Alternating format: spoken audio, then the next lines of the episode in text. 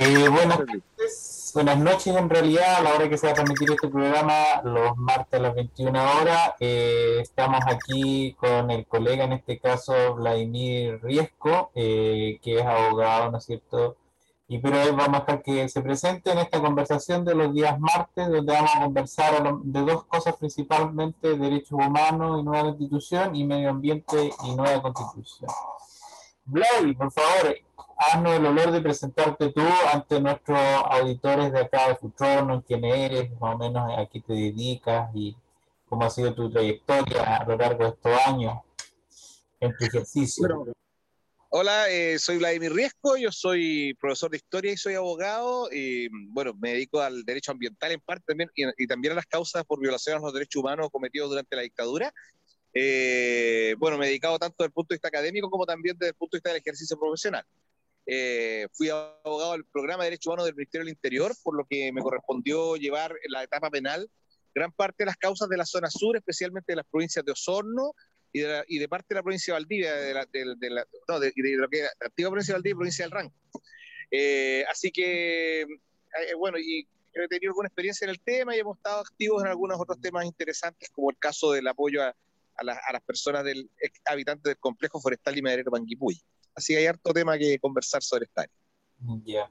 Oye, aprovechando que tocaste ese temita para hablarlo un poco, eh, hace dos semanas atrás, eh, lo que es la Corporación de Pobladores de la, de la Cordillera de Futuro, ¿no es cierto?, que alberga a los habitantes de que habitaron en Río Chico y otros poblados del Fondo Arquilgo, que es de acá de Futrono, junto con otras corporaciones, hicieron una presentación ante la Comisión Transitoria de Derechos Humanos de la Convención Constitucional. Cuéntanos un poco cómo fue ese proceso, que, con qué sabor quedaron, qué es más o menos lo que se viene. Sí, mira, es que es un tema bien interesante porque de partida, eh, a ver, acá en Chile existió la aplicación de la doctrina de seguridad nacional y en virtud de ella de una estrategia de contrainsurgencia en diferentes puntos del país. Pero la zona donde se aplicó con más dramatismo de todo Chile fue en los territorios del complejo forestal y maderero Panguipulli, por cuanto era la dictadura militar percibía este territorio como un territorio hostil en donde podía existir una retaguardia social que permitiera el surgimiento de alguna fuerza insurgente contraria al régimen dictatorial toda vez que en la época de la Unidad Popular había habido importantes sectores de izquierda ahí en una empresa del área social que había sido administrada por los propios trabajadores con criterios de una empresa de carácter socialista, entonces eh, se veía como una amenaza. Y por lo mismo entonces se aplicó una estrategia de contrainsurgencia que implicó, entre otras cosas, además de la detención forzada, eh, de prisión política, tortura, eh, ejecuciones sumarias y desaparición forzada de personas, de decenas de personas, y, prisión política de, cientos de personas, además el desplazamiento forzado de miles de habitantes. Es decir, los territorios del complejo fueron sometidos a un acoso militar, político-militar, operativos también cívico-militares, eh, establecimiento de redes de, informantes y además luego la liquidación de los predios, expulsión de los habitantes y la venta de estos predios a un precio vil en parte de las privatizaciones de las empresas públicas a grupos económicos eh, y en todo un proceso que a nuestro juicio es constitutivo de un desplazamiento forzado de personas. Sin embargo, el desplazamiento forzado de personas, aun cuando para la Convención Americana de Derechos Humanos, eh, eh, para, la, o sea, para la Comisión Americana es un, es un crimen contra la humanidad, no ha sido declarado en tal carácter en Chile. Nunca se ha investigado penalmente, no existe una figura penal claramente aplicable y por tanto hoy día estos pobladores están organizados para pelear porque esto se declare. Entonces la idea en la, Comisión de Derechos Humanos de la Convención era plantear el tema como un tema relevante, eh, un tema que no, está, no se ha tratado antes en la Convención, ya que los temas que en la Convención se han centrado en cuestiones de pueblos originarios. Sin embargo, eso no es lo único que pasa en Chile. En Chile han pasado muchas más cosas y los habitantes del complejo son personas, son campesinos chilenos, algunos campesinos mapuche, campesinos chilenos, pero independientemente de su condición étnica, a ellos se les persiguió por haber sido trabajadores del complejo, por su condición de obreros forestales. Y esa cuestión a nosotros nos interesaba reivindicar ahí y dejarla clara, y que respecto de ellos se cometió un crimen de desplazamiento forzado personal en el marco de una estrategia de contrainsurgencia que fue promovida por Estados Unidos y, y en Chile e implementada por las Fuerzas Armadas, y que producto de ello se les expulsó. Entonces, lo que se planteó es que se tenga presente aquello en la comisión, pero además también que desde la misma comisión se plantee como una forma de ir superando estos problemas, estas situaciones vividas históricas, eh, la, constitución a través de un proyecto de ley, seguramente que lo va a tener que hacer luego el Congreso, de una comisión de verdad, eh, de, verdad y de, y de reparación. Para, para, conseguir desde el Estado no solo el reconocimiento, sino la reparación de, las situaciones vividas por los habitantes comunes. Ya, perfecto. Eh, y a partir de eso mismo, ¿cómo tú has ido viendo el trabajo que ha hecho la Convención de Derechos en cuanto al tema de derechos humanos, más o menos, eh, cómo se ve el panorama, qué es lo que has conversado tú con otros colegas, agrupaciones, cómo se ve el panorama de los derechos humanos en la nueva constitución. O sea, yo creo, yo creo que, a ver, el panorama es bastante auspicioso en muchos aspectos. La de partida, la Convención Constitucional quedó, quedó estructurada como el órgano más representativo de la sociedad chilena. Yo creo que refleja muy bien a todos los actores políticos y sociales que hay en el país. Eh, recoge la, sociedad chilena en su diversidad. Eh, incluso para uno que es más viejo, que tiene otra mirada de, esto, eh, hay de todo, cuestiones bastante freak también, o sea, hay mucha política identitaria, cuestiones nuevas, ¿cachai? Pero lo bueno que tiene que recoge, o sea, que, que tiene la legitimidad que le da su constitución, su forma, su, amplitud. Entonces eso hace que haya una gran apertura a todos los temas, a todos los temas. Ahora, eh, ¿para dónde se ve que va?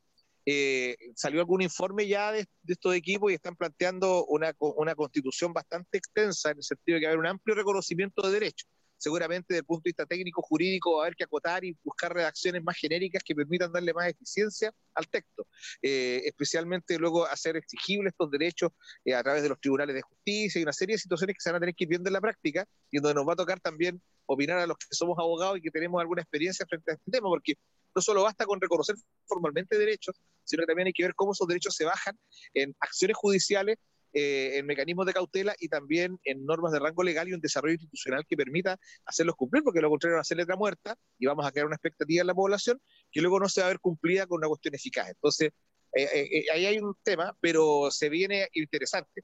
La apertura a nuevos derechos, la, una constitución extensa. va, yo creo que nuestra constitución va a ir en el modelo de la constitución ecuatoriana o boliviana, que son una tendencia constitucionalista latinoamericana que es muy interesante y que se abre como contraparte a los modelos neoliberales.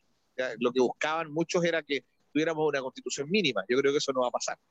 La, gran diversidad que hay en la convención nos va a llevar a una constitución extensa y lo bueno es que se han abierto espacios de participación y todo lo, cualquier hijo de vecino hoy día puede ir a hacer su planteamiento a la convención, lo que es una cuestión muy democrática. De, de, esto no. Perfecto.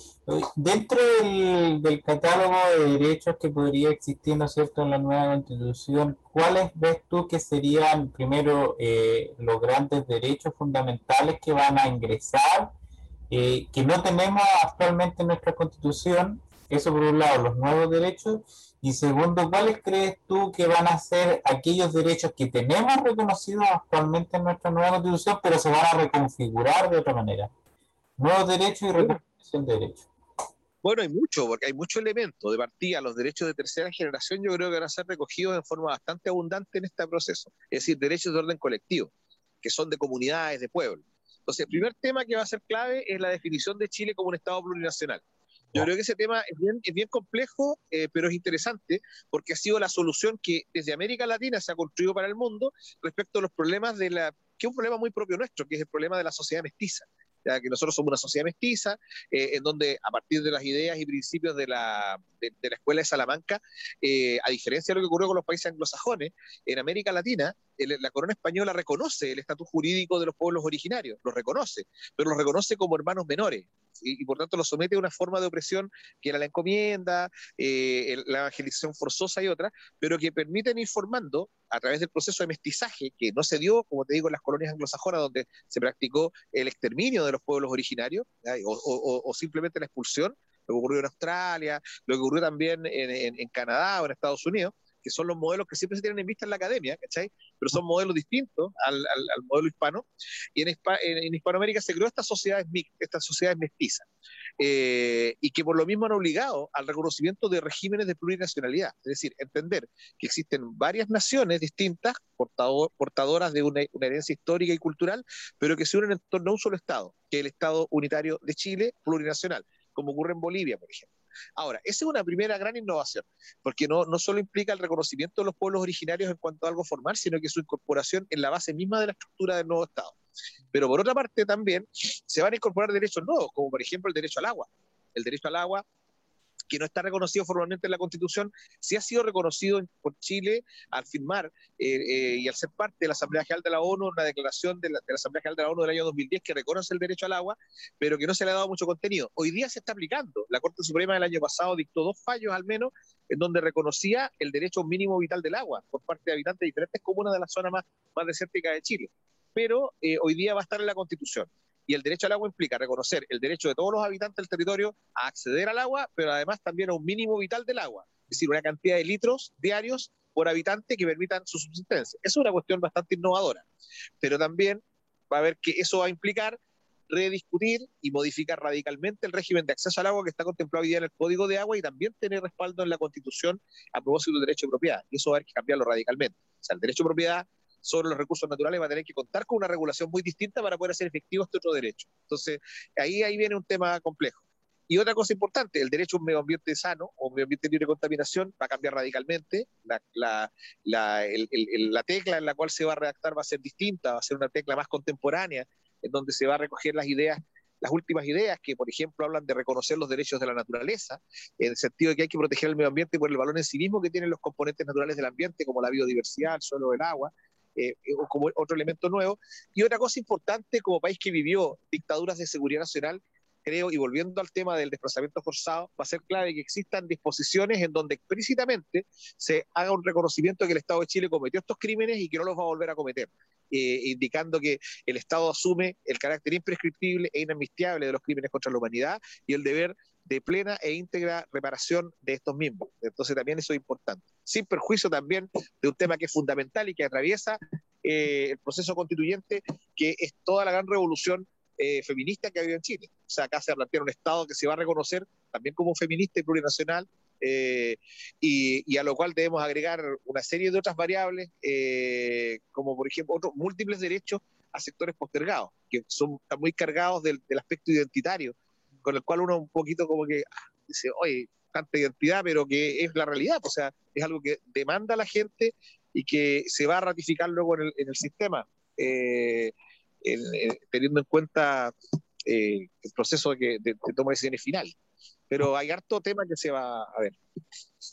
Oye, Vladimir, y para ilustrar un poco a nuestra audiencia, el, porque actualmente en nuestra constitución, ¿no es cierto?, cualquiera puede leer eh, que existe una protección, eh, un derecho a un medio ambiente libre eh, de contaminación, ¿no es cierto? ¿Por qué entonces es necesario, si está expresado en nuestra constitución un derecho con esas palabras, es necesario cambiarlo o reconfigurarlo? ¿Dónde en realidad ese derecho parece que en lo fáctico no se hace realidad. ¿Dónde está el problema constitucional actualmente del derecho al medio ambiente?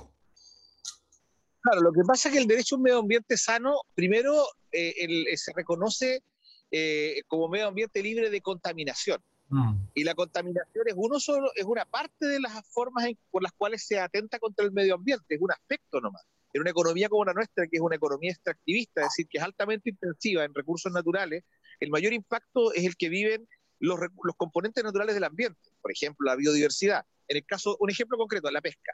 Los recursos pesqueros. Chile tiene en sus costas, la costa de más de 4.000 kilómetros, eh, está bañada por la corriente de Humboldt, que es una corriente fría que tiene influencia antártica y que tiene una gran riqueza marina. Es una de las reservas de proteína más importantes del mundo, junto con la corriente que hay en África, que es la corriente de Benguela. Sin embargo, nuestros recursos pesqueros están sobreexplotados, al borde de la extinción. La tasa de extracción es superior a la capacidad de regeneración natural de muchas, de muchas pesquerías. Entonces, esto nos lleva a entender que el principal atentado contra los componentes del ambiente en Chile no derivan solo de la contaminación, sino que de otras otras situaciones. Y por ello entonces va a ser necesario hablar de medio ambiente sano o medio ambiente adecuado, ya poniéndonos un poco a tono con lo que ocurre con otras constituciones del mundo, eh, que va, a haber que dar cuenta de aquello. Entonces, hay un enfoque diferente. ¿ya? y otro tema importante, que la concepción de medio ambiente que estaba en la constitución del 80 hacía referencia, según la Comisión de Estudios de la época, a, los espacios naturales. Y en mm. cambio acá, el concepto que tenemos hoy día para la ley 19300 es un, concepto que comprende tanto ambiente natural como ambiente construido, la forma en que se diseñan ciudades, es un tema ambiental, o sea, la forma en que se construyen ciudades, la forma en que viven las comunidades, eh, no solo las comunidades indígenas, sino que una comunidad campesina, una comunidad de pescadores, eh, son aspectos que hoy día deben ser objeto de protección y, va a ser necesario incorporar en la Constitución. Entonces se amplía el, derecho a un medio ambiente sano, se le da más contenido y se actualiza. Creo que ahí hay un aspecto importante. Perfecto. Con esto más o menos quedamos bastante ilustrados, estoy bastante claro, así que esperemos que eh, la audiencia le haya quedado más o menos eh, esclarecido este tema y te estaremos volviendo a invitar cuando ya estemos próximos. Pero, ¿sabes una pregunta antes de irnos? Una conversación antes de irnos.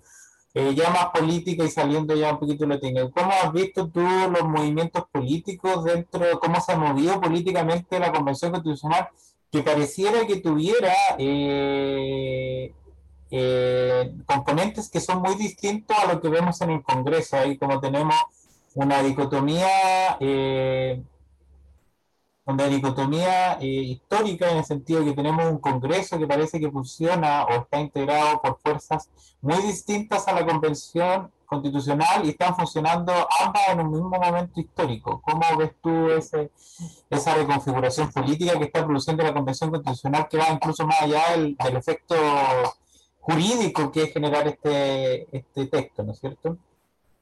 Bueno, de partida, eh, un elemento fundamental, la Convención Constitucional tiene mucho más legitimidad que el Congreso, de partida, primera cosa. Eh, la, Convención Constitucional está siendo objeto de ataque sistemático por parte de los enemigos de los cambios. O sea, hoy día los sectores de extrema derecha están tratando de, desprestigiar. Hoy día leía por ahí que habían más de mil cuentas de, redes sociales que están destinadas únicamente a atacar la Convención Constitucional, a ponerla en duda, a cuestionarla. Y yo creo que los que hoy día están haciendo eso son antipatriotas, están atacando la esencia del país que está representado en la Convención.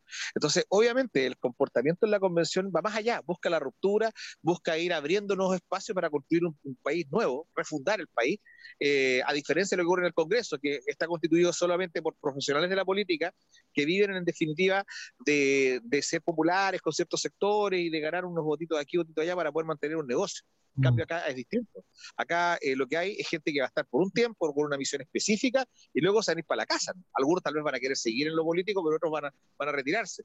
Pero, pero el comportamiento es muy distinto, por eso, por el tema de legitimidad, por la composición. Y en cuanto a la composición, también lo bonito de la Convención Constitucional, a mi juicio, es que quedó mucho más amplia la representación de sectores de transformación que en otros lugares. No existe la posibilidad de veto, sea, no existe la posibilidad de veto. Ningún sector puede ni imponer absolutamente sus posturas, ni tampoco vetar desde una minoría trincherándose las posturas, las posturas de cambio o transformación. Entonces, eh, quedó un espacio muy bueno para el encuentro y la conversación. Entonces, yo creo, y lo que he observado es que se han ido dando estas dinámicas de, debate fuerte, de ruptura, cuestiones un poco de performance, o sea, política performática, pero también de acuerdo y trabajo. Y de hecho se ha avanzado muy rápido. La Convención Constitucional está trabajando súper rápido, ha avanzado mucho, mucho y, y, de hecho en poco tiempo hay que pensar, mira, la Comisión de Estudios de la Nueva Constitución, la Comisión Ortúzar, que nombró la dictadura militar sin oposición en plena dictadura, trabajó entre el año 73 y el año 78. ¿Cachai? Cinco años.